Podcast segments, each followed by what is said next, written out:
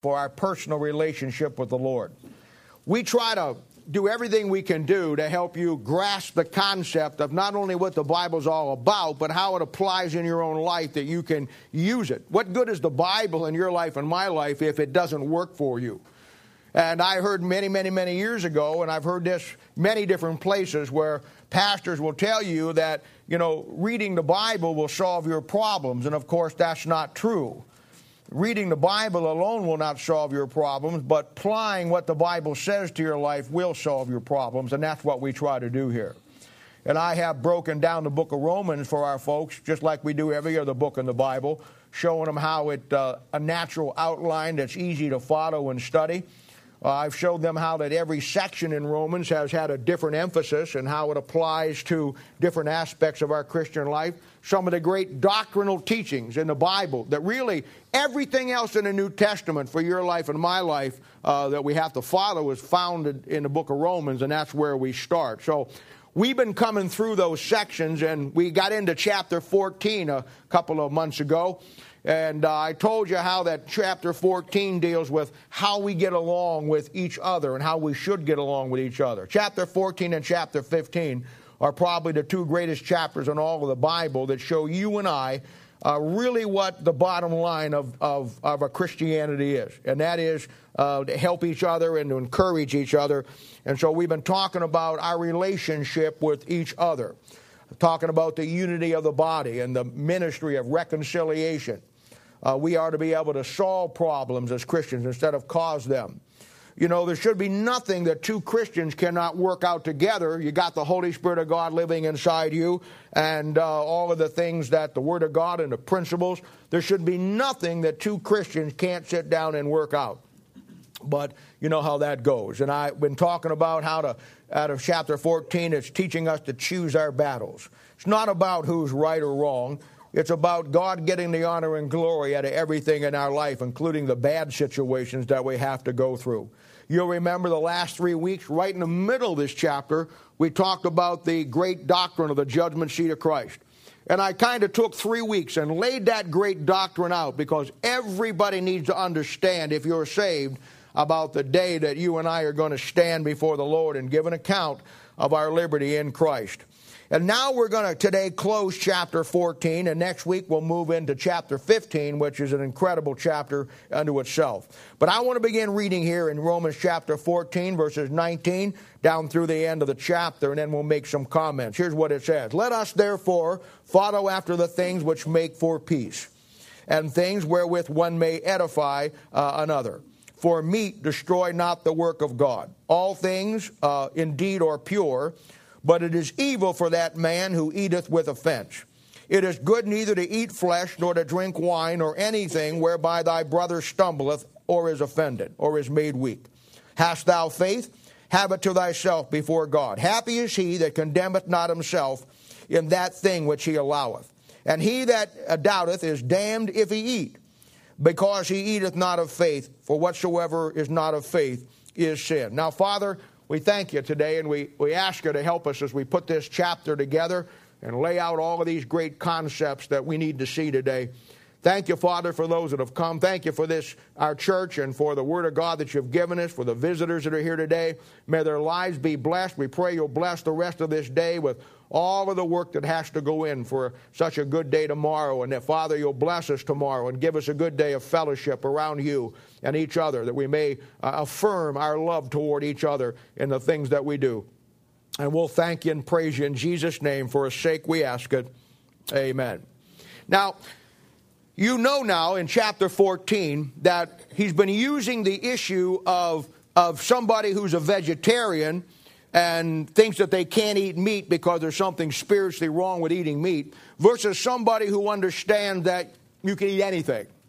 And the whole chapter has been built around a weaker Christian who does not understand that all things that God has cleansed, that you can eat anything that you can thank God for, versus someone who is a weaker Christian who does not understand that. And the whole concept of this chapter is that if you and I are mature spiritually, and we understand that we can eat anything that won't eat us first, so to speak. that because we have that liberty and we understand that, if I see a younger Christian who does not have the grace or the faith to be able to do that, I'm not to let that become a stumbling block for them. And that really is the concept. He uses food and he uses things that we do, but it's a much larger concept than that, as we've been talking about in chapter 14. And today, we come down to probably the single greatest concept about your life and my life. The single greatest concept in the context of this chapter, where really not only pulls the whole chapter together, but really sets down the number one thing in our life that we ought to have. And we're going to talk about the concept of faith today. Now look at verse 19 and 20 and just follow along here as we move down. I want you to understand these verses because I know many of you are putting notes in your Bible here. And the context, as you know now, is Christians dealing with other Christians. Verse 19 and 20 says this: "Let us therefore follow after the things which make for peace." I've told you about that we're to choose our battles. There are some things in churches that you have to take a stand on. There are some things in churches and the ministry that you have to, if it's a controversy, it needs to be dealt with. But many times, people get into the biggest messes over the littlest things that you're ever going to get into that really don't matter. And this is what this chapter is saying. It is saying, let us therefore follow after the things which make for peace. Because at the end of the day, the bottom line in ministry, as we all know, is reconciliation. Verse 20 says, for meat, something that you eat. And here again, going back to somebody understanding what they can eat and somebody else not wanting to eat it. For meat, destroy not the work of God. For it is good, verse 21, neither to eat flesh nor to drink wine, or nor anything whereby thy brother stumbleth or is offended or is made weak. Now, just to sum this up, you remember that I gave you 5 things in this chapter that you should remember about anything that you and I do that kind of put this chapter into context before we get to the last verses here that deal with faith. And I told you this a couple of weeks ago. 5 things you want to remember about your liberty in Christ, dealing with younger Christians, and watching yourself. As we talked about, the Bible says, let not your good be evil spoken of, abstain from all appearances of evil. And 5 things that I gave you that you ought to ask yourself, or at least consider yourself, before you engage in them. First of all, I told you that before you do something, you ought to consider what you do as its influence on younger Christians. And I gave you the verse Romans 14:7.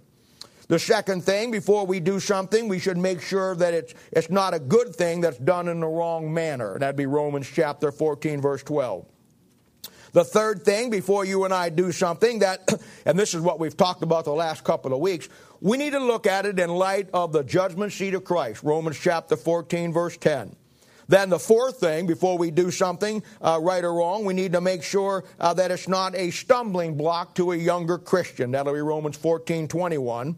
And then the last thing we talked about, before you do something, the Bible says, and this is what we're going to focus on today, whatsoever is not of faith is sin, and that's Romans chapter 14, verse 23. Now, it's in these last 2 verses that close out this chapter that I want to focus today. Verse 22 simply says this. It asks the question, hast thou faith? Somebody says, well, yes, I do. I'm a mature Christian. I've been around for a while. I know my Bible. I have a pretty good handle on life and things. Well, then he says, hast thou faith? And he says, if you do, keep it between you and God. What he's saying is, don't condemn yourself with what you can do because you're a stronger Christian. What he's simply saying is there that if you have faith, not only in just eating what we're talking about here, but if you have faith to trust God for most of the things in life, or maybe all the things in life, that's a good thing. But allow that between you and God. Don't take a weaker Christian and beat them over the head because maybe they're not where they're at spiritually. We know in our church that, or I know, and many of you know, that when somebody comes into this church, there's all kinds of spiritual levels. Some of you have been around for 7 or 8 years now, and you have been through the Bible Institute, and you've really got a good handle on the Bible. Some of you have been around half that time or so, and you're beginning to put it all together. Some of you just came in the door in the last year, maybe the last couple of months, and you're putting it all together. We don't care where you're at. What we want to do is help you get where God wants you to be. But we can't ever forget that because we may know the Bible and have a good handle on the Bible, we can't ever forget that there's people around us all the time that may not understand the Bible like we do. There isn't a time that I don't preach on Sunday morning. And boy, this is certainly true on Thursday night.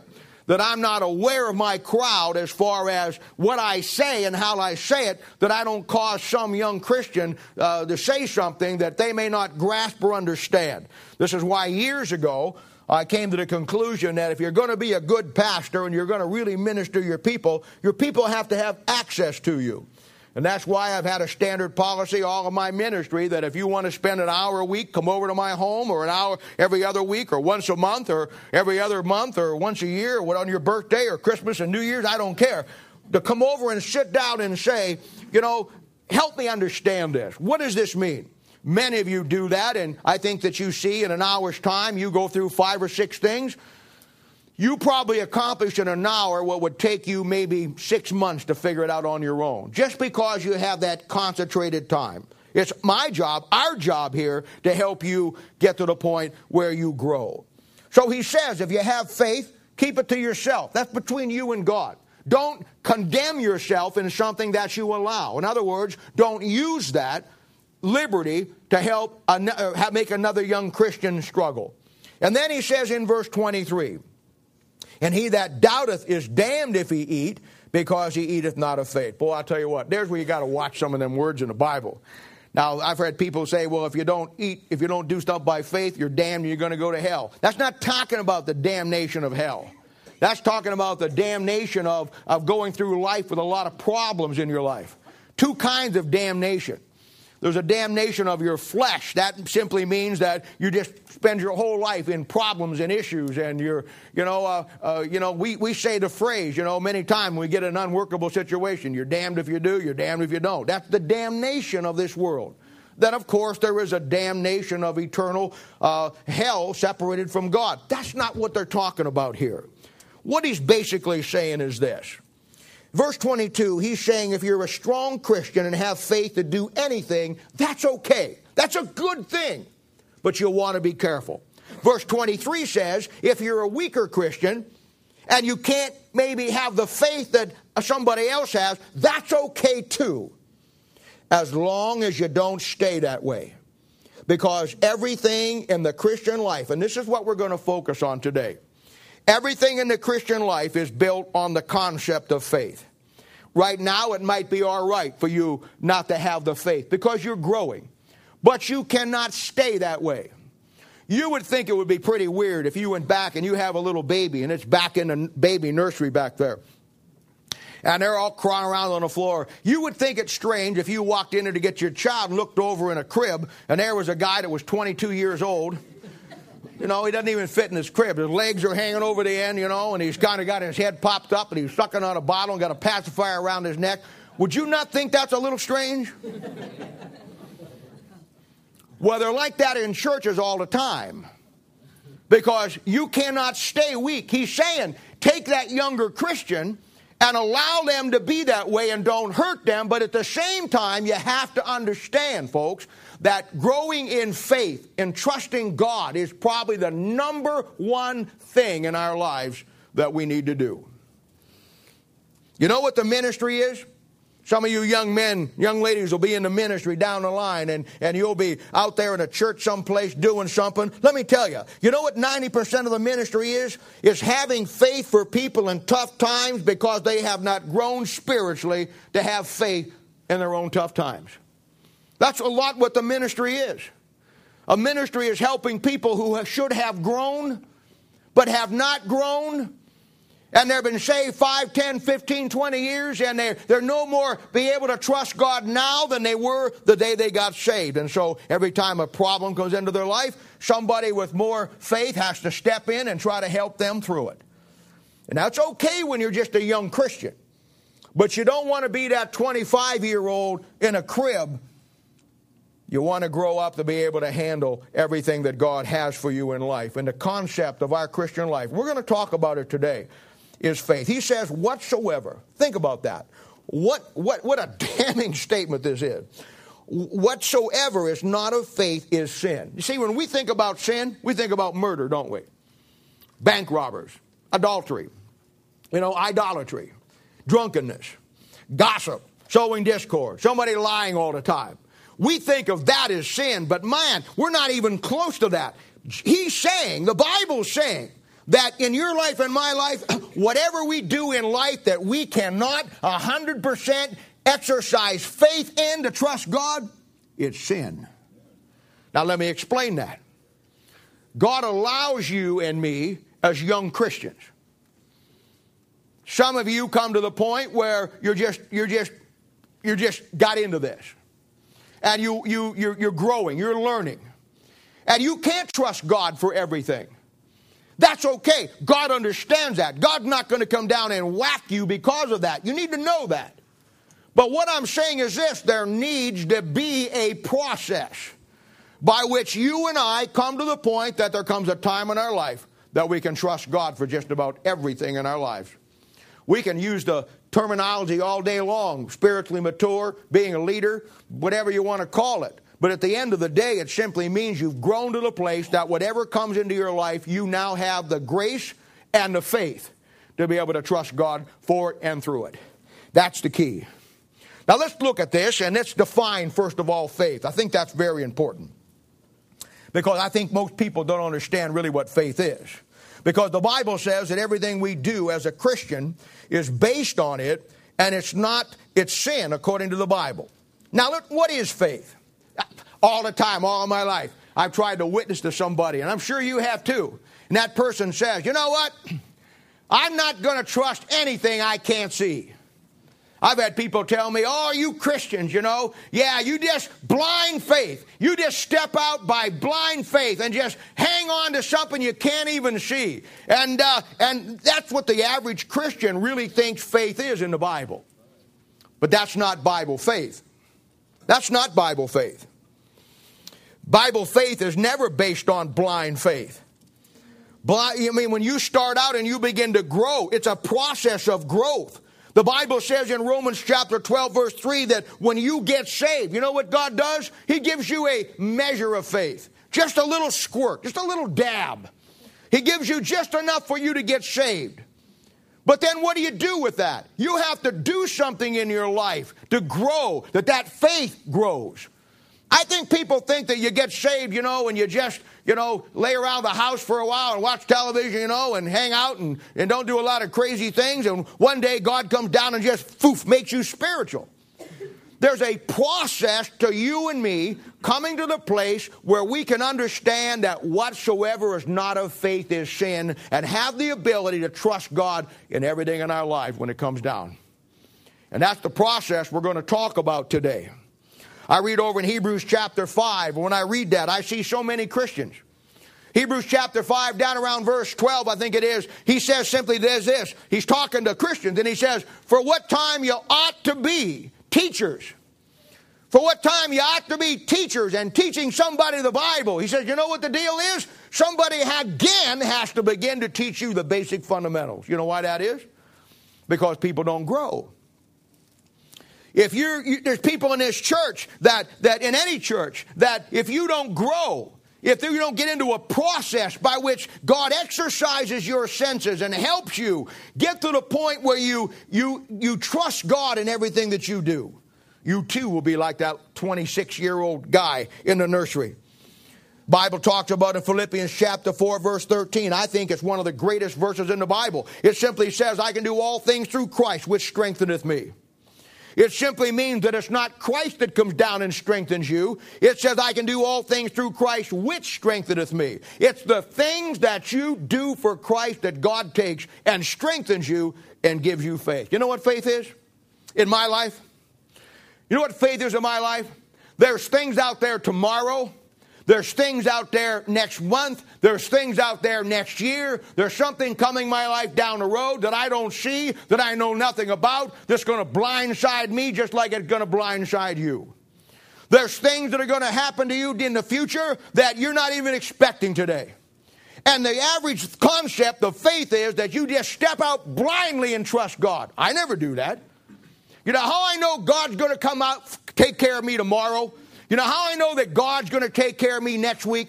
You know how I know that God's going to take care of me all the way down the line, maybe 5 years from now? You know I know that for sure because he's taken care of me the last 40 years. You see, faith is looking back and seeing what God did and then knowing that if he did that for 40 years, what are the chances he'll be there tomorrow? Pretty good. Pretty good. I had a guy one time that was going into the ministry, and he felt the same thing that most young guys do when you get close to that point. You start to second-guess yourself. And he started to struggle, and he came in to see me, and he said, Bob, he says, I want you to know I'm really scared.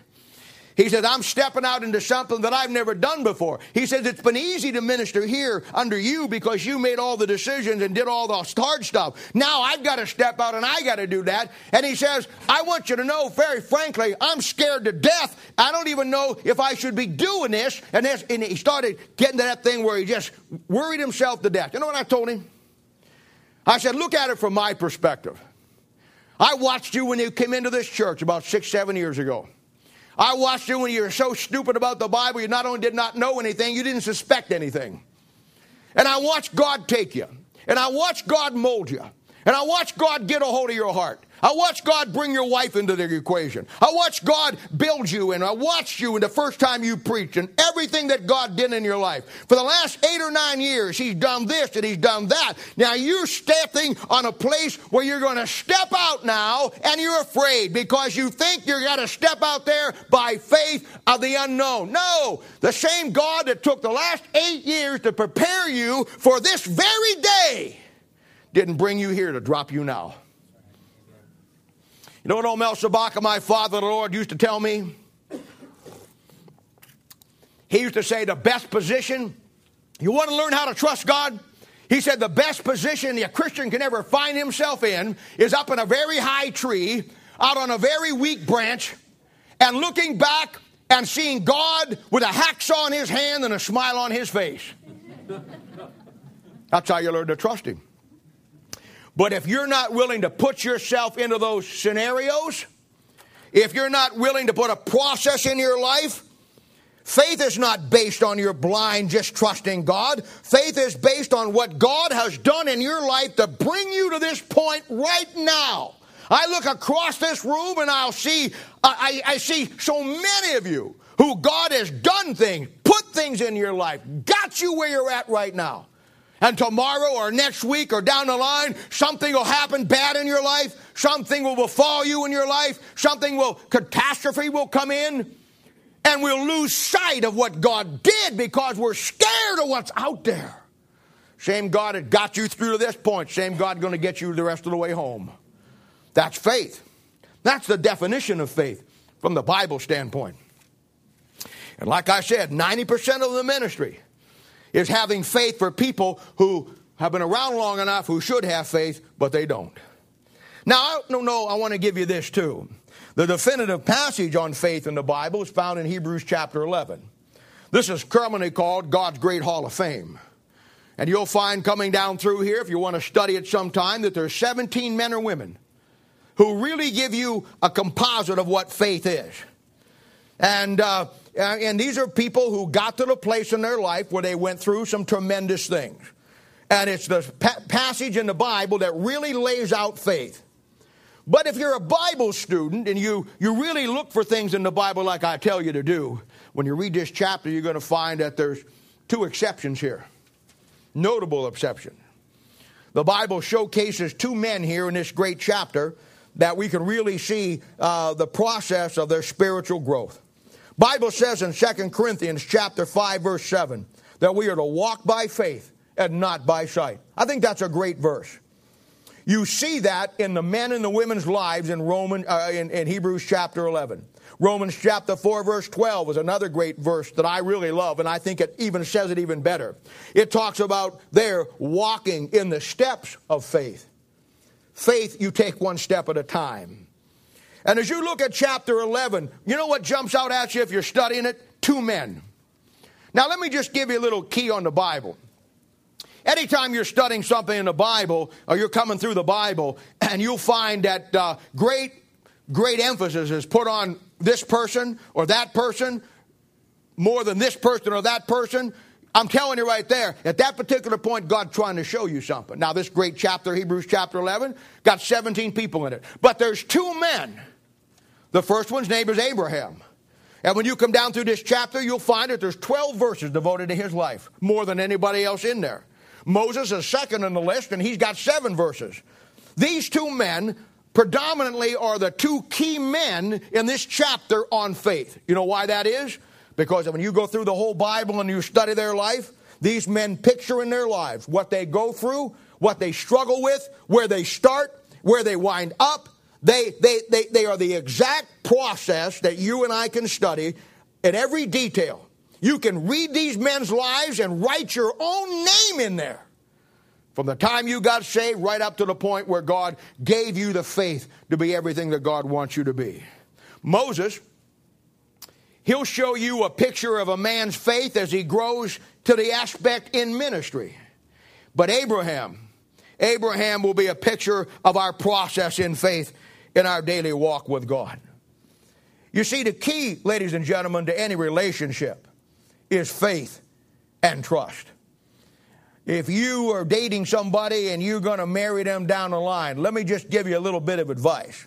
If you don't have faith in their spirituality, 100%, and you don't have trust in their relationship with God, you're probably making the biggest mistake you're ever going to make in your life. Because the very two fundamental concepts of any relationship is faith and trust. And yet, it's the same two fundamental aspects of our relationship with the Lord Jesus Christ. Only two men in the Bible that God ever called his friend. You want to be God's friend? Do you really have a desire in your life? Maybe you never even thought about it. Maybe you thought everybody was God's friend. That's not true. Maybe you thought the moment you got saved, you became God's friend. Well, the moment you became saved, you became God's child. But that doesn't mean you're God's friend. There's a process to become God's friend. Isaiah chapter 41, verse 8, and James chapter 2, verse 23, tells us that Abraham was God's friend. Exodus chapter 33, verse 11 tells us that Moses was God's friend. They're the only two men in all of the Bible. Now, I don't think for a moment that they're the only two men in the Bible that were God's friend. I'm not saying that.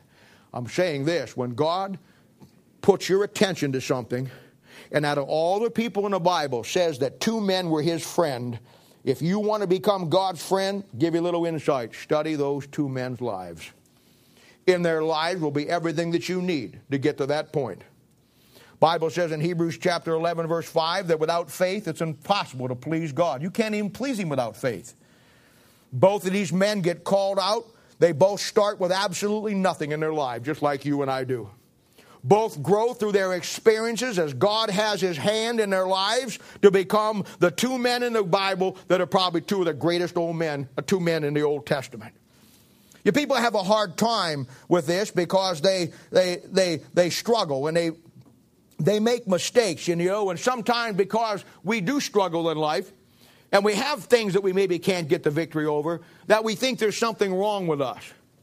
Let me tell you something. When you read your Bible, you will find one great thing. Every man and woman in that book had issues and struggles all through their life. You're not alone in it. The bottom line is you don't want to stay there. How do you get out of the problem that you're in? You get out by the same way you got in. You cannot solve the problems in your life with the same thinking that got you into those problems. You have to walk out just like you walked in, but you got to go out with God in your life and the faith to him to get you through it. Now, I want to deal with Abraham today. We don't have time to do them both, and I'm not sure I really would anyhow. We'll do Moses later. Moses deals with ministry, and right now, I'm more concerned with some of you younger Christians and helping you get your walk before God and help you get to that place where it needs to be in your life. But let me ask you a question. Do you want to be God's friend? I mean, deep down in your heart, do you? The Bible says Abraham, the friend of God. We have a song in our hymnal that we sing every once in a while. And it's a great song. And it simply says, what a friend we have in Jesus. Every time I sing that song, I always think, what one kind of friend he has in me. And that's the real question.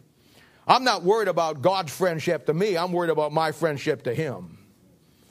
And we're going to look today And we're going to talk about what God looks for on your part to become God's friend, to get to the place in your life. And remember now, the Bible says, whatsoever is not of faith is sin. Getting to the place where you can trust God in your life and everything that you do. Now, I'm going to walk you through, it's going to be very quickly, I'm going to walk you through an outline, basically.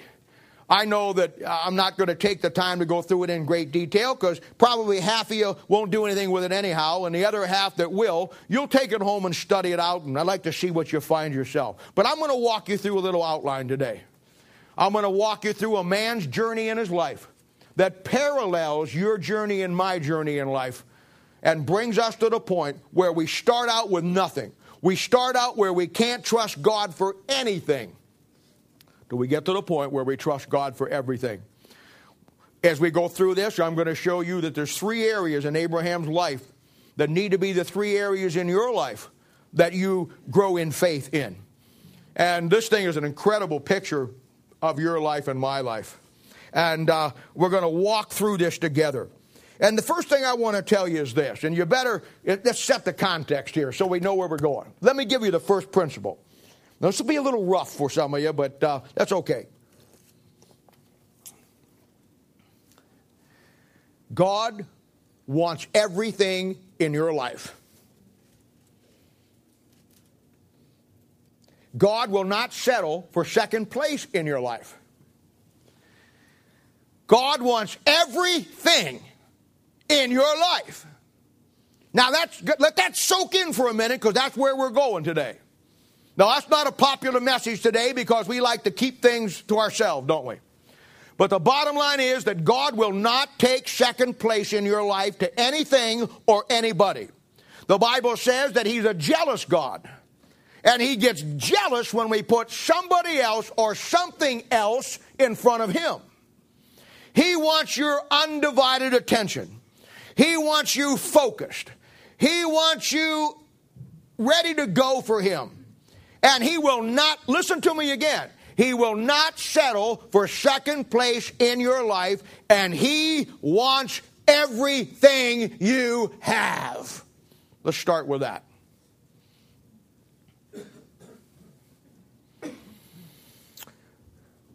A journey to become the friend of God. Now, the first thing I want you to do here is turn back to Genesis chapter 12. We're just going to kind of walk through this. This will be a basic outline, and I'm going to give you the headers. I'm going to give you some stuff to bring you through a process very quickly that you can go home and you can get this thing going. This would be great stuff to talk about on Thursday night, or even better stuff one-on-one when you come over that we can go through it. But this is some incredible stuff here. Now, I want to show you a man's life in the Old Testament. Bible says over there, I think it's in 1 Corinthians chapter 10. Bible says that these things that happened in the Old Testament are for our examples and for our example. Now, what's the difference between an ensample and an example? Well, an example, you need to know this. An example is something that you do. An example is something that you do. But an ensample is something that you are. And when you understand how those two concepts work in your life, and we're now going to walk through this man's life, Abraham, you're going to see the parallels. That Bible says over there in 1 Corinthians 10 that all those things that happened to them were for our admonition, that we could learn from them. So every story in the Old Testament has something that it gives us for our relationship. You want to learn how to walk with God? You want to learn the process of having faith in your life to the point, I don't care where you start. I don't care where you're at today. You may not be able to trust God for anything. That's okay. Everybody in the Bible started that way. But there has to be a process to get you to the point where you trust God for everything. That would be Abraham. Watch this. We'll just come down and break these things down. Look at chapter 12, verse 1. The calling out of Abraham. Let me just tell you, God had something he wanted Abraham to do. He called Abraham out to do it. Now, do you know where he called him out from? He called him out from the Ur of Chaldees. That's modern-day Babylon, Iraq. And Ur of the Chaldees is a picture of the worldly system. That's Babylon. And when he called him out of Ur, a picture of the world, to go to a place that Abraham had never seen. And he wanted Abraham to leave that country by faith and go to a place that he had never seen. Why? Because God had a plan for Abraham's life. Now, I'm going to stop right there and say this. God saved you and called you out of the world for one reason, folks. One reason only. And you better get it. God saved you and called you out of this world for one reason. Because God has a plan for you. Just like he had a plan for Abraham, he's got a plan for you. And just like Abraham struggled in his initial concept of that plan, so do we. But here's a man who started out, and when he finally wound up, the Bible says became God's friend. A man who couldn't trust God for anything and wound up trusting him with everything. What we want to see is to put point A and point Z, and then follow that journey in between. God called him out. God called him out. Here's what he said to him. I know you're reading it right there. He says, get thee out of thy country, and from thy kindred, and from thy father's house. Now notice verse 2. There's a condition here. And I will make thee a great nation. See, the condition is you got to get out of that country, out of your family, out of all of those things. Then I'll make you a strong and mighty nation. Now here's where his lack of faith comes in. Just like mine when I was a young Christian, and even today in many things, and yours too. Look at verse 4, chapter 12. So Abraham departed as the Lord had spoken unto him, and Lot went with him. Whoa, time out. Lot went with him. He just told him not to take anybody with him. You see, there's some times in your life when God wants you to step out by faith and do it yourself, but because we don't have the faith, we got to have somebody with us. And Lot was a bad choice. We're going to see as we go on down through this thing that Lot was one of the main sources of his problems in his early years. We're going to see that God wanted him to leave his kindred, his father's house, and all of his brethren, because he did not want the mixture of the world, Ur of Chaldees, going where Abraham was going. But Abraham, like you and I, he did not have enough faith to trust God, so he said, well, I'm going, but I'm taking Lot with me. And many times in our lives, we cannot separate ourselves totally. We've got to realize that God is enough. And you have to come to the point that Lot is the source of Abraham's problem all through his early years. And the fact that he did not have enough faith just to leave it all is a picture of you and I not having enough faith when God calls us out to do something. Look at chapter 12, verse 9. From here, it gets worse. Because it always gets worse when you can't just get through the process in your life that God wants you to just to trust him. And here's where he goes into Egypt. And there's a famine. And so he goes into Egypt. Now, Egypt's a type of the world. You know what it's a picture of? This thing is a picture of the first time God calls you and me out to do something. And the first thing that happens, we run right back to the world because we've not learned to trust him yet. Oh, how many times have we done that? I love chapter 12, verse 9. I love the way the Holy Spirit of God. And Abram journeyed going still south. He'd go in the wrong direction. If God called him out of Ur Chaldees to go over to the promised land, that was west. That's the good direction in the Bible. He's going south. Now, you know what? When you go south from God, everything in your life goes south. That's the wrong direction. And when he gets down in Egypt, things continue to go south in his life. They always will when the world and God are involved in your life. Hey, at some point in your life as you grow, maybe not today, but just so you understand, at some point in your life when you grow, you got to let the world go. And you got to let the friends of the world go. And sometimes you got to let worldly Christian friends go. Because they'll always take you south. They'll always take you south. You know, in the Bible, north is the direction of God. You know that, Psalm 75, 6. You know that north is the direction of God. You know that south is the direction away from God. Over there in Ecclesiastes, it says, whether a tree falls to the north or the south, who knoweth? Picture a man either going to heaven or going to hell. South is always the opposite of north. And there'll be people in your life that'll always take you the opposite way that you need to go as a Christian. Well, you know what happens. He gets down there and Pharaoh sees Sarai. And she's a beautiful woman.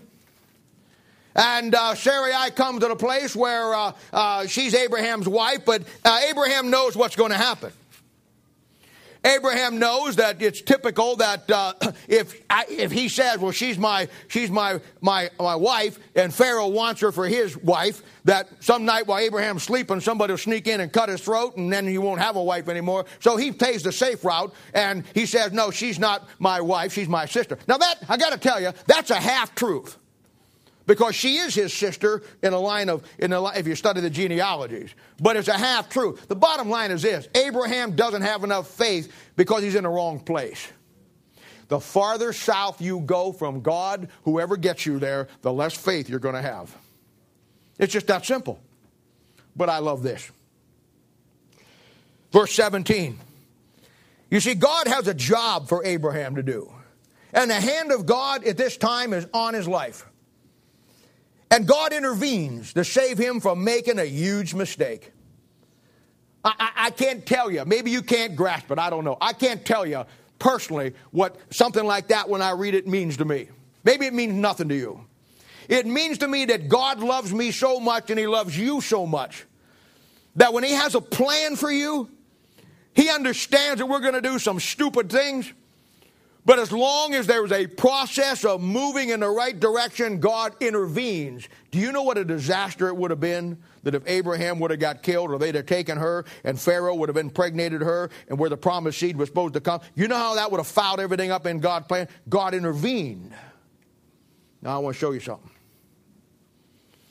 What I'm going to show you, I don't understand. I believe it, but I don't understand it. You could ask me for the next 10,000 years and I could never answer this. But I know it's true. I see it. God saw something in Abraham he didn't see in other people. And yet I see that in my own ministry all down through the years. I've seen young people come in, young couples come in.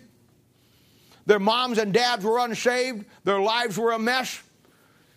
They come to the point where when I watch them grab the Word of God and watch God do something in their life, and I think to myself, there is no way on this planet with how they were raised, that they had no spiritual upbringing, nothing in their life spiritually. They ought to be out in the world, and they ought to be swallowed up in it. They ought to be drug dealers. They ought to be drunkards. They ought to be out there in the world.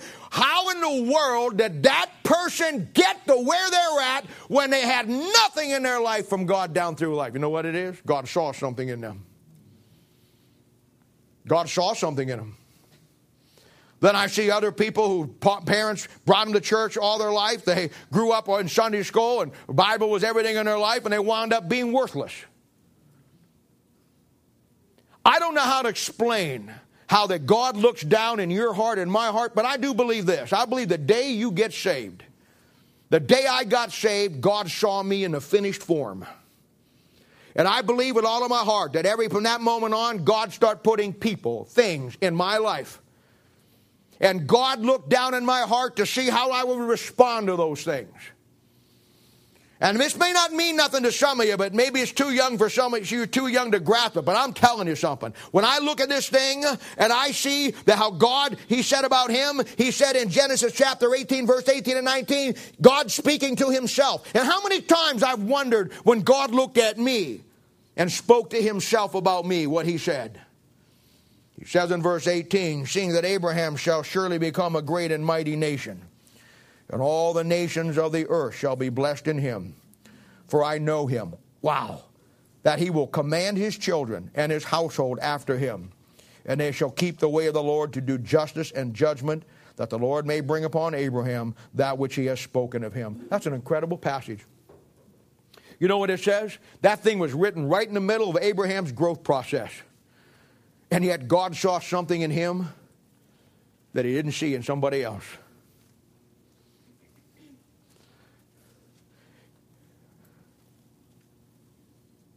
Do you ever see a child of God who you know saved? This thing bothers me tremendously. I never say anything about it, but it bothers me tremendously. Because when I understand that God has a plan for you and a plan for me, and I look down and see how God chose Abraham out of that whole thing, and I know he saw it based on Abraham's heart, and then I look around and I see in my own life and my own ministry down through the years, the thing that bothers me, did you ever see a child of God that walked away from God? And God just let him go. That's the scariest thing in the world for me to walk away from God and God just to say, well, go ahead, Bob, do what you want to do. I can't use you. That is the most scariest thing that anybody could ever say to me as a child of God. The job of a good pastor, for those of you that will ever pastor someday, is to look at people and not see what the world sees, but try to see what God sees in that person. To try to look beyond. I mean, so many people get caught up in all of the things that you've got in your background or what you did or what you didn't do. That they fail to see that, you know what, we're all a work of grace in progress. And you've got to see that thing and look down inside and see the thing that God sees. And that's a man's heart. Look at chapter 13, verse 1. He keeps going south. He can't get to where he needs to be because he can't trust God 100%. And remember now, folks, whatsoever of faith, and not of faith is sin. Now, if probably haven't skimmed it that much, and you maybe haven't read it before, but if you read this, you'll find out glaring that there's two problems that he has. The first problem he's got is Lot still with him. Second problem he's got found in chapter 13, verse 2. And Abraham was very rich in cattle and silver and gold. See? Those are the two things right there that will kill you every time in your walk and your progression of trusting God. Bad friends and worldly possessions. Putting that emphasis in your life over God. Because God won't take second place in your life.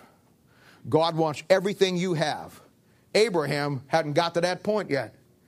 Oh, he's going where God wanted him to go, but he's bringing his gold and his silver and his cattle and Lot. Let me tell you something. As a child of God, God has a plan for your life, and there can never be a plan B. This won't be that way. Abraham's doing what so many of us do. Oh, he's going. But he can't trust God to leave everything behind, so he brings Lot for whatever reason. He brings his cattle, his silver, and his gold, just in case God doesn't come through. You got a plan B. Never worked with God. Never worked. You and I have to come to the place in our life where we trust him with everything we have. Because if whatsoever is not of faith, it's sin. And boy, that's what he closes out that great chapter. He hasn't learned totally to separate himself from the things of this world. God brings him now down through here in the same chapter. God brings him into conflict between Lot. And finally, you know what happens? He separates from Lot and they go their separate ways. Now, I'm going to talk to you about that. You know why God... Now, I realize that sometimes we get into conflict because we just do dumb things. I know that. I do dumb things, get into conflict. You do too. But my point here is this, that I want you to see in this study of a man's journey that so mirrors your life and my life and getting to that point from where you can't trust God for nothing to you trust him for everything, is the fact that when you look down through here, he says simply that to get Lot out of his life, there had to be a conflict. You know what? Sometimes God will bring a conflict in your life to get the things out of your life that he doesn't want in there. Do you ever stop and think about that? No, we don't think about that because we're so caught up in a world. Somebody said, well, I lost my job. I guess it was the economy. Really? I mean, I'm not saying this is the reason, but maybe God took your job because you wasn't doing what's right when you had the job. Oh, we never think about that, do we? Well, I had a boyfriend or a girlfriend, and you know what? And he dumped me or she dumped me. I'm all down in the dump. Really? Well, I'm not saying this is true, but I'm saying it could be true. Maybe God knew that that person wasn't going to be what you needed to be, and God's got a plan for you, and they're not part of the plan. And so God made the conflict. We can't think like that. That'd be too biblical. But here's a case where God told him, leave Lot go. Get away from it. Leave everything. I I want to be the sustainer. What I've ordained, Abraham, I will sustain. Okay, Lord, I'm going. Get Lot, get the gold, get the silver, get the cattle. God said, that ain't going to work. So a conflict comes in. And many times when a conflict comes in your life and my life, why do we always just think it's the devil? I mean, Flip Wilson's been dead now for many years. Most of you young people don't even know him. The guy that went around saying, the devil made me do it. He blamed half the world's problems on the poor old devil. I got news for you. The devil didn't need to make me do anything, nor he didn't make you do it. We'll just do it ourselves. That's the kind of people we are when you don't walk by faith and you walk by sight. Abraham was called out. He's on his way, but he's walking by sight. He's not walking by faith. And so a conflict comes in. But I got to say, in the process of this, we see some growth in his life, if you're paying attention. You see, God sees us in the final form. And as long as we keep growing, it may be only one step at a time. It may be 3 steps forward and 2 steps back. But as long as in our heart we have the process that we're going to grow and we want to trust Him and we walk by faith 1 step at a time, God always sees us in the final form. Our job is to transform ourselves that we see the final form also. And now in this chapter, we have what we call in Bible study the law of first mention. And that is the first time you find something in the Bible, it always means something. It's a definitive thing. And yet I don't know of another character in the Bible that we could study today that you don't find so many first-time things popping up. First time in the Bible, it pops up in this story. You know the first thing that pops up in verse 13? First time you find in the Bible, the word Hebrew. God's going something. God's developing something here. We may see Abraham stumbling and making some mistakes, but he's still got the concept and he's going in the right direction in his walk with God, even though he's having a tough time and he's stumbling and making mistakes. And so the first thing we see the first time in the Bible is the word Hebrew. That's going to be the nation. He just said, I'm going to make thee a father of many nations. That's the nation, the Hebrew nation. God sees something here that we don't see. Then we see in this chapter one of the greatest aspects of his growth and his concept of his giving back to God. Look at chapter 14. Look at verse 18 and 20. There's a great battle takes place. And they're coming down through there. He meets a man named Melchizedek. And the Bible says down there in verse 20, and here's the first time this word shows up in your Bible, that he gives tithes to Melchizedek of all that he had. You know what Abraham's starting to do? He's starting to see that everything he does have doesn't belong to him anyhow, and he wouldn't have it if God didn't give it to him. God wants everything you have. He wants every dime in the bank, every car in your garage, every boat in your driveway. He wants everything you got. He wants it for His honor and glory. Now, every time you start talking about the word tithe, people get nervous, Well, people told me all the time, guys don't die. Well, you know what? Tithing's not scriptural in the Bible. And I said, really? Why is that? He says, well, it's under the law in the Old Testament. I said, oh, that's really good. That's where he said, yeah, it's not in the New Testament. It's under the law in the Old Testament. I always take him back to Abraham. Abraham was tithing 500 years before the law was in effect. We can just scratch that out of your Bible if you want. Exacto cutters work really well. We sell them in the bookstore back there, just for those who want to get rid of the verses that you don't like. He's starting to learn that what he has been given to him by God. The Bible concept of, there's 3 things here in his life that come out that show you to grow. The first thing that grows, and we're going to study here as we come through this, is he grows in faith and his attitude toward God and his relationship. The second thing that you got to realize that everything you have belongs to God and you got to have faith to trust Him. Somebody says, well, I'll start tithing when I can afford it. You don't tithe when you can afford it. You tithe when you can't afford it and trust God to bring you through the concept. Oh, that's so foreign today. But then that's why we're not God's friend. Remember Abraham? Gold, silver, and cattle. Do you know why you don't give anything to God? You know why, don't you? I mean, sure you do, don't you? I mean, you may have whatever excuse you have in your mind, but you know the bottom line is why you don't give anything to God, period, financially. You know what the bottom line is? Because you don't trust him. That's why. I mean, it's simply that. You don't trust him. And it irks you every time you're reminded of it. And I don't care. Your giving is not the benefit of anything other than you. People think that they don't give their money. You know, the angels will come into God and say, we're going to have to turn the lights out, Lord. We can't pay the power bill this month. God doesn't need your money. You're trusting God and giving him everything. Because he knows. Somebody says, well, I think it's this or I think it's that. I think it's Matthew 6:21. What does that say? Where your treasure is, there will your heart be also. In his life, we see him grow in his giving. We see him understand through this process. In chapter 14, he's been in the tithe. In chapter 18, he graduates from that to an offering over and above. And in chapter 22, he gets to the point where he understands sacrificial giving. We'll talk about it when we get there. Our next Iron Man class, we're going to talk about, we've laid some foundations. Now, for this year and probably the next couple of years, we're going to go to work.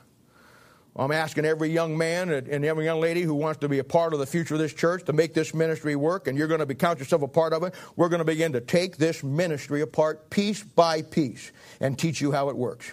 You need to know and understand how this thing works. Any work will always be done by the minority. It'll never be done by the majority. I don't care what it is, where it is. It's true all the way through the Bible. And you need to understand that the people who get the job done will always be in the minority.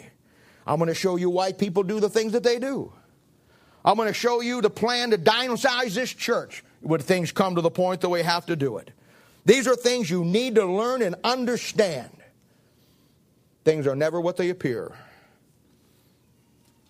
Some of you may know the Bible pretty well, but now it's time for you to know every piece of how this church goes together, every bolt, every nut, every washer, every aspect of it. It has to be built on faith. Then chapter 16. I think chapter 16 is a great chapter because it shows you, this is a bad chapter in Abraham's life, by the way. I think we all have bad chapters in our life at some point or the other. But he has his too. You'll have yours. I have mine. But here in chapter 16 is something that I want to focus on, not what happened to him as much as I do is behind the scenes.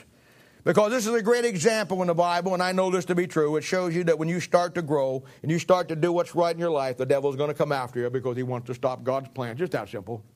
You want life in a very simple format way? Here it is. God has, if you're saved this morning, God has a plan for you, something he wants you to do. He'll put everything in your life to get it done. Devil wants to stop it. He'll put everything in your life to stop it. It's that simple. And here's where Abraham gets stopped. And it's the great chapter in chapter 16 that deals with the promise of Isaac. Now, we know who Isaac is. Isaac is the promised seed. From Isaac is going to come Christ. And you'll find here the problem is that when he comes down and tells them this, and you got to understand it's kind of a tough deal. When he comes down and finally tells Abraham, I'm going to give you a son, Abraham is 86 years old. Sarai is 77. Now, there isn't too many couples, 86 and 77, who having children. But the great principle there is God always does his work through impossible situations, but it takes faith on our part to trust him through it. Can you imagine when they walked in Babies R Us?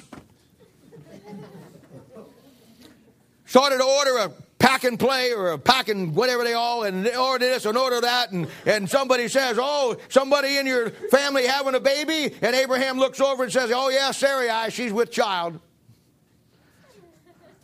You see, here's the, get this, folks. This is what I'm talking about. This is faith. The whole world saw an old couple ready for John Knox Village. The whole world saw an 86-year-old man and a 77-year-old woman that was ready for the old folks' home, but God saw the nation of Israel.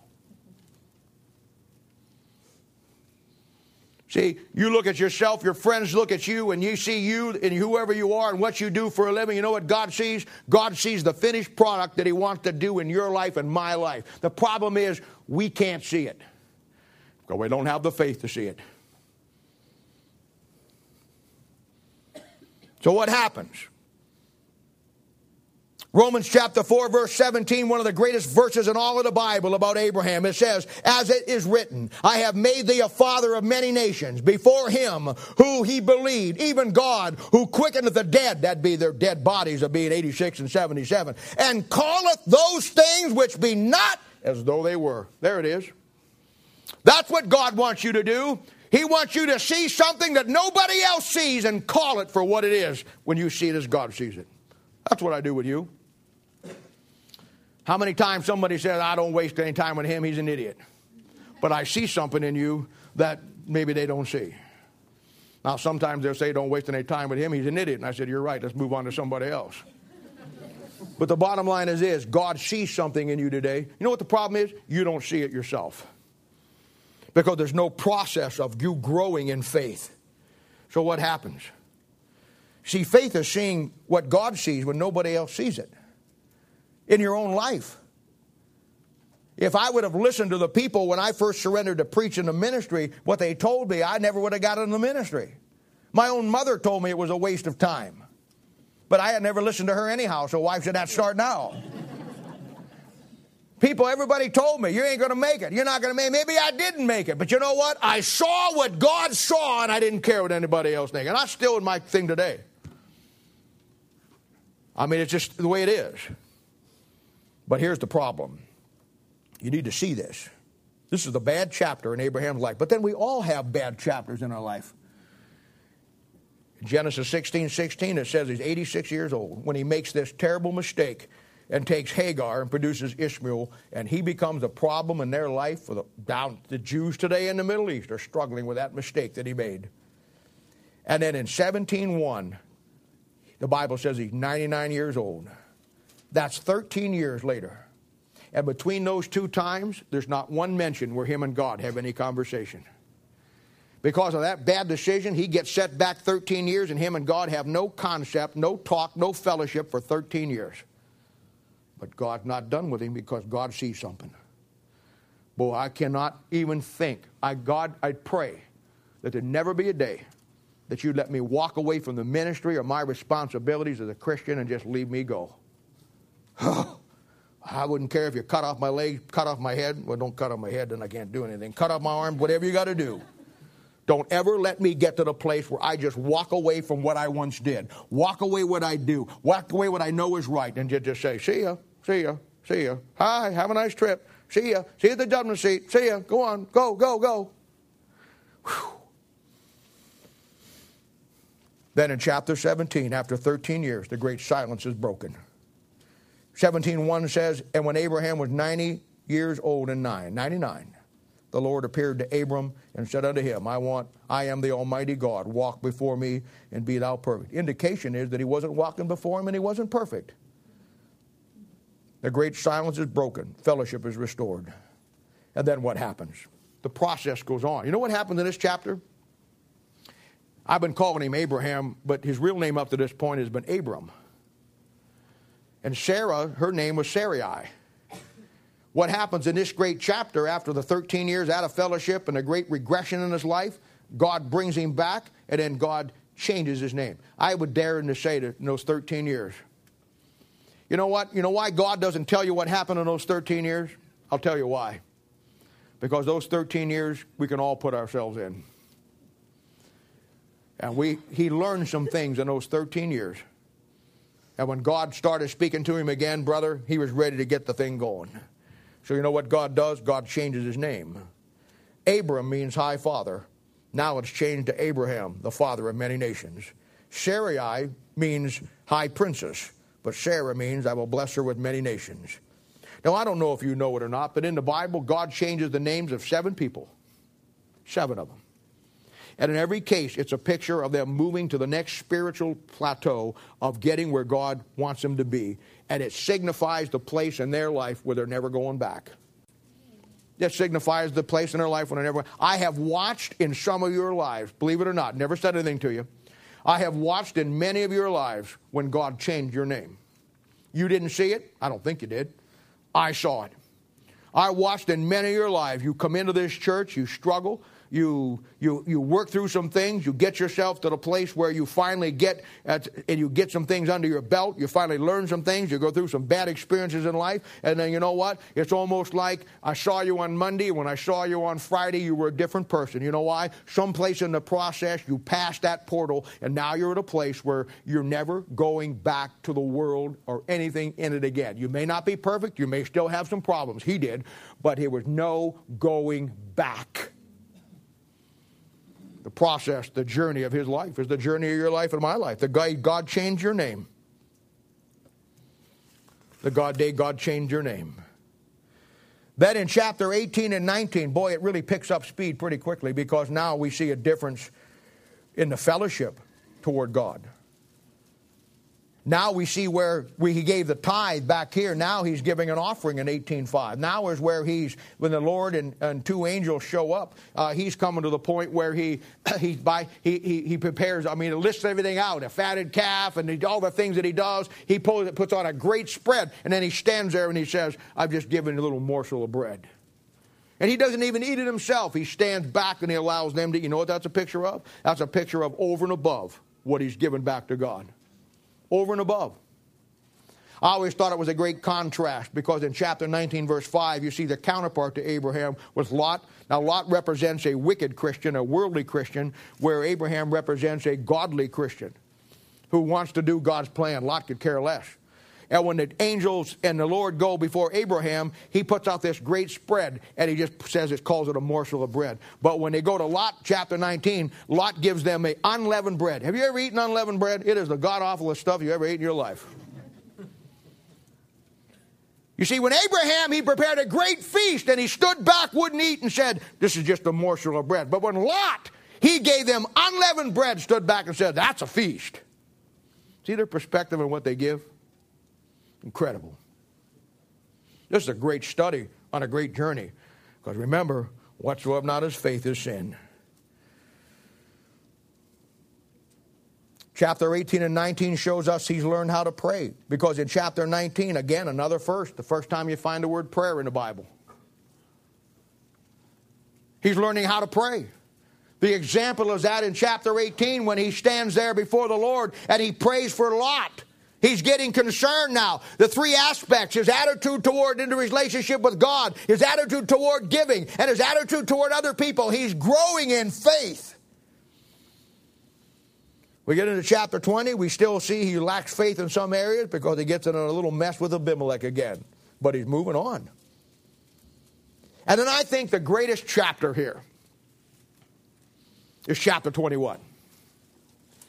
Now, you're probably thinking it's the great chapter because it's the birth of Isaac. Finally, the seed gets brought into this world, and Isaac becomes Isaac. Isaac has Jacob, and right on down the line, and we have Jesus Christ in the line of Isaac, line of Abraham. But that, to me, is a great thing in this chapter. But that's not the greater thing. That his birth of Isaac overshadows what I think is the greatest principle, and it's stuck down there in verse 25 and verse 34. And it is really the thing that we're looking for. Because since God changed his name, everything has changed, man. He's moving on down the line. He's not perfect. He still makes mistakes. But boy, when he gets down here and God brings through the promised seed, the thing that really stands out to me is in verse 25 and 34. Because the Bible says that he had dug a well. Now, I don't know if you know it or not, but wells in the Bible are a picture of your ministry. You ought to take a study sometime in your Bible for the people who give water in pitchers, jars, vases, whatever the case, compared to where they get water out of a well. You see, the pots, the vessels, the pitchers, they're only a few can drink. And it runs out very quickly. But when you have a well, when you dig a well, everybody can drink for as long as they want. And it's a picture. It's a picture of what a biblical ministry should be. You know what most churches have? They just have little pitchers. And it runs out very quick. You don't get anything, and not everybody gets anything. This church needs to be a well. This church needs to be dug deep in the rock, and the water coming out. Everybody has everything they want to drink. Your life and ministry should be a well. And that's why I think it's so important here, because he digs a well. You know what happens? Abimelech, picture of the world, wants to share the well with him. And he tells Abimelech to take a hike. He's learned some things. He's learned that when you dig a well, your ministry, you can't have any association with the world in it. And he tells Abimelech to take a hike. He's learning some things. He's learning some things. You see, from your well should come the water of life. Your life ought to be a well from which people can drink spiritually and it never go dry. Say, what's wrong with me, Bob? Tell me in one small phrase, what's wrong with me? Somebody poisoned your well. The waters are bitter today. They're not fresh. They're not sweet. It's not cleansing. It's not thirst-giving. It's bitter. It's wormwood. Somebody in the world got into your little life, and you know what they did? You who once was a bubbling, fresh well, you know what they did? They poisoned your water. That's what's happened to you. His people would drink from this well forever. In John chapter 4, you have the famous woman at the well. Remember her? And it tells you right there that they're drinking at Jacob's well. And she says, our fathers have drunk here. This is Jacob's well. Our fathers have drunk here. For 1,900 years they drank out of that well. Wells last forever when you dig them deep enough. And well water comes out of the rock. Picture the Word of God. Living water, your ministry, your ministry. Then chapter 22. Wow, what a chapter. In chapter 22, Abraham has now come to the place where he's really everything that he's there now. We've watched this man's life from where he could not trust God for anything. When he left the Ur of Chaldees, he had to bring his gold, his silver, and his cattle and Lot with him, to a man now that is ready to go anywhere God wants him to go. God changed his name. We've watched the process almost chapter by chapter, and I've given you an incredible outline. Now we come to chapter 22, where he couldn't trust God to come out of Ur of Chaldees without bringing everybody with him. Now, if you study the passage, God calls him to go to Mount Moriah, the land of Moriah. Now, I don't know how much you know about the Bible, but Moriah, the land of Moriah, that's where Jesus Christ was crucified. Mount Moriah. That's Calvary. And here we learn the process that now he understands what giving sacrificially means. We saw with the tithe, we saw with the offering, now we understand that he's understood what sacrificial giving is. Sacrificial giving is defined in 2 Samuel chapter 24, verse 24. You've heard me say it many, many times, where David wants to buy the threshing floor to put an offering or put a sacrifice, and the guy who owns it says, "You go ahead and take it." David says, "No, I want to buy it." He says, "No, please take it." He says, "You don't understand. I got to buy it." The guy says, "Please, David, take it." He says, "Look, I want to make a sacrifice to God, and if I'm going to make a sacrifice, it has to cost me something." Foreign to us, isn't it? Foreign to us.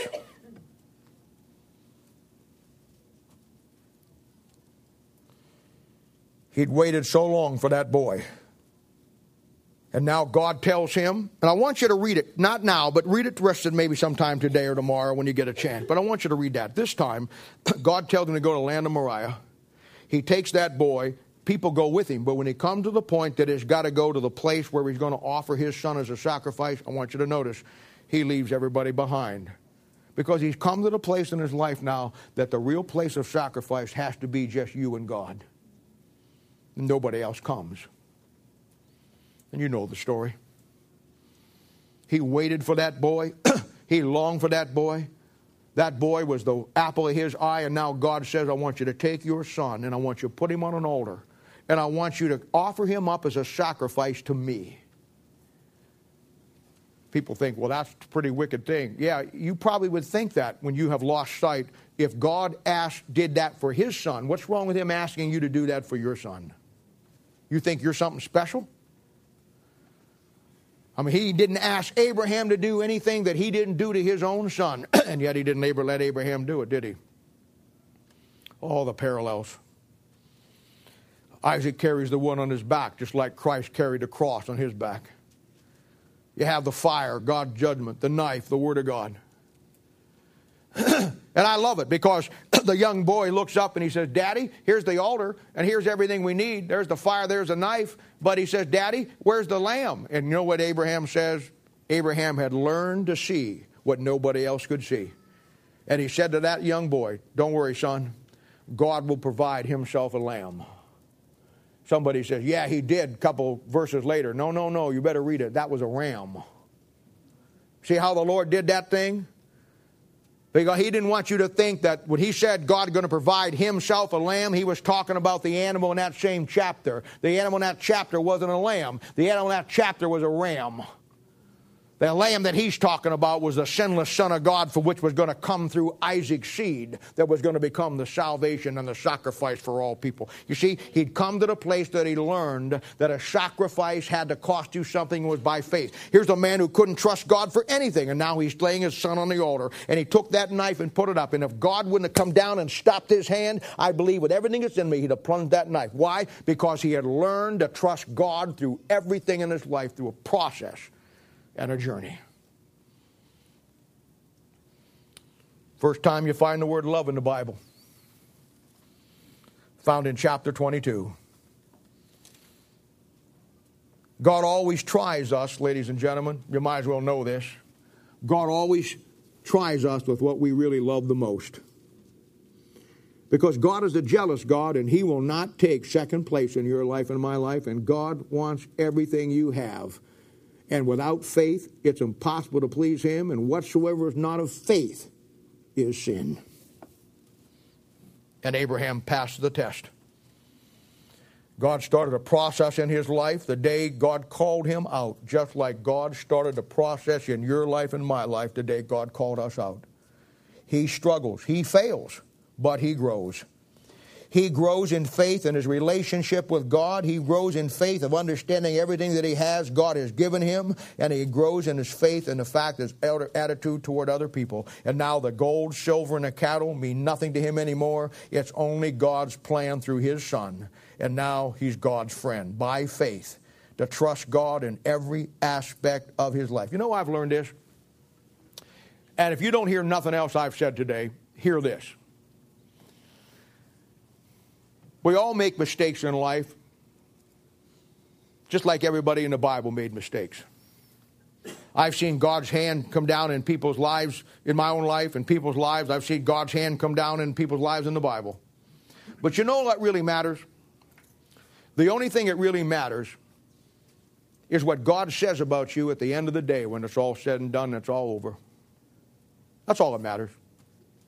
We get so caught up in the mistakes that we make or somebody else make or the sin people get into. And I realize that some people want to continue in sin, and you know, that's just the way it is. But every good person makes mistakes. Just because a good person makes a bad mistake doesn't make them a bad person. But in the process of going through life, we learn and we understand.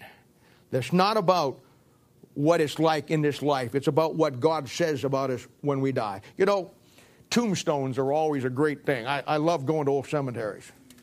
When I used to work down Osawatomie, you know, there was a couple of really old cemeteries down there. Somebody's Bible. But you know what really matters? The only thing that really matters is what God says about you at the end of the day when it's all said and done and it's all over. That's all that matters.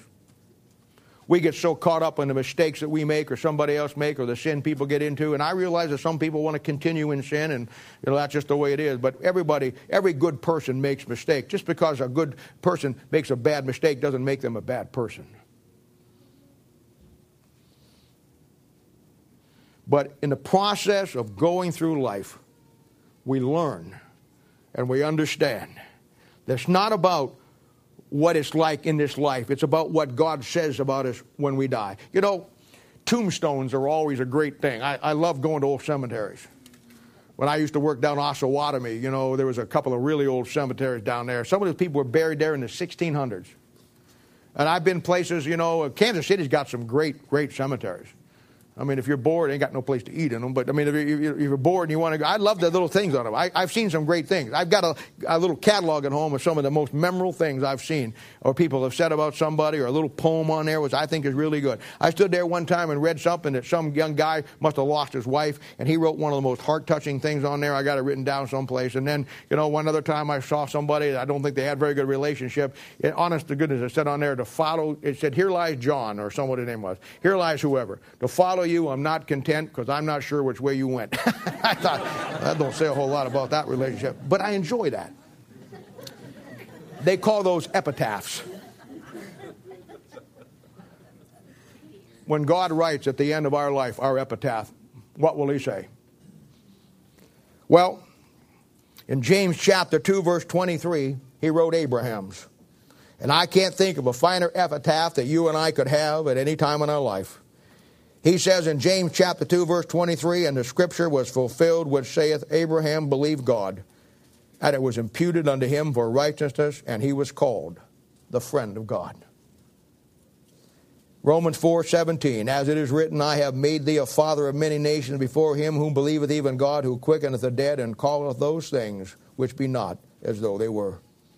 Romans 14 closes out like this, two aspects of faith. If right now you're a mature Christian and you have faith, then don't use it to be a stumbling block to somebody else. If you're here this morning and you're saved, but you don't have enough faith to grasp everything, that's okay. That's okay. But you can't stay there. You have to get a process in your life that you begin to grow. You have to begin the process in your life that you begin to walk by faith, not by sight, and walk in the steps of faith. And whatever you do, because I'm telling you, I'm going to say this and I'm done. God will not be number two in your life. You hear me? Hear me.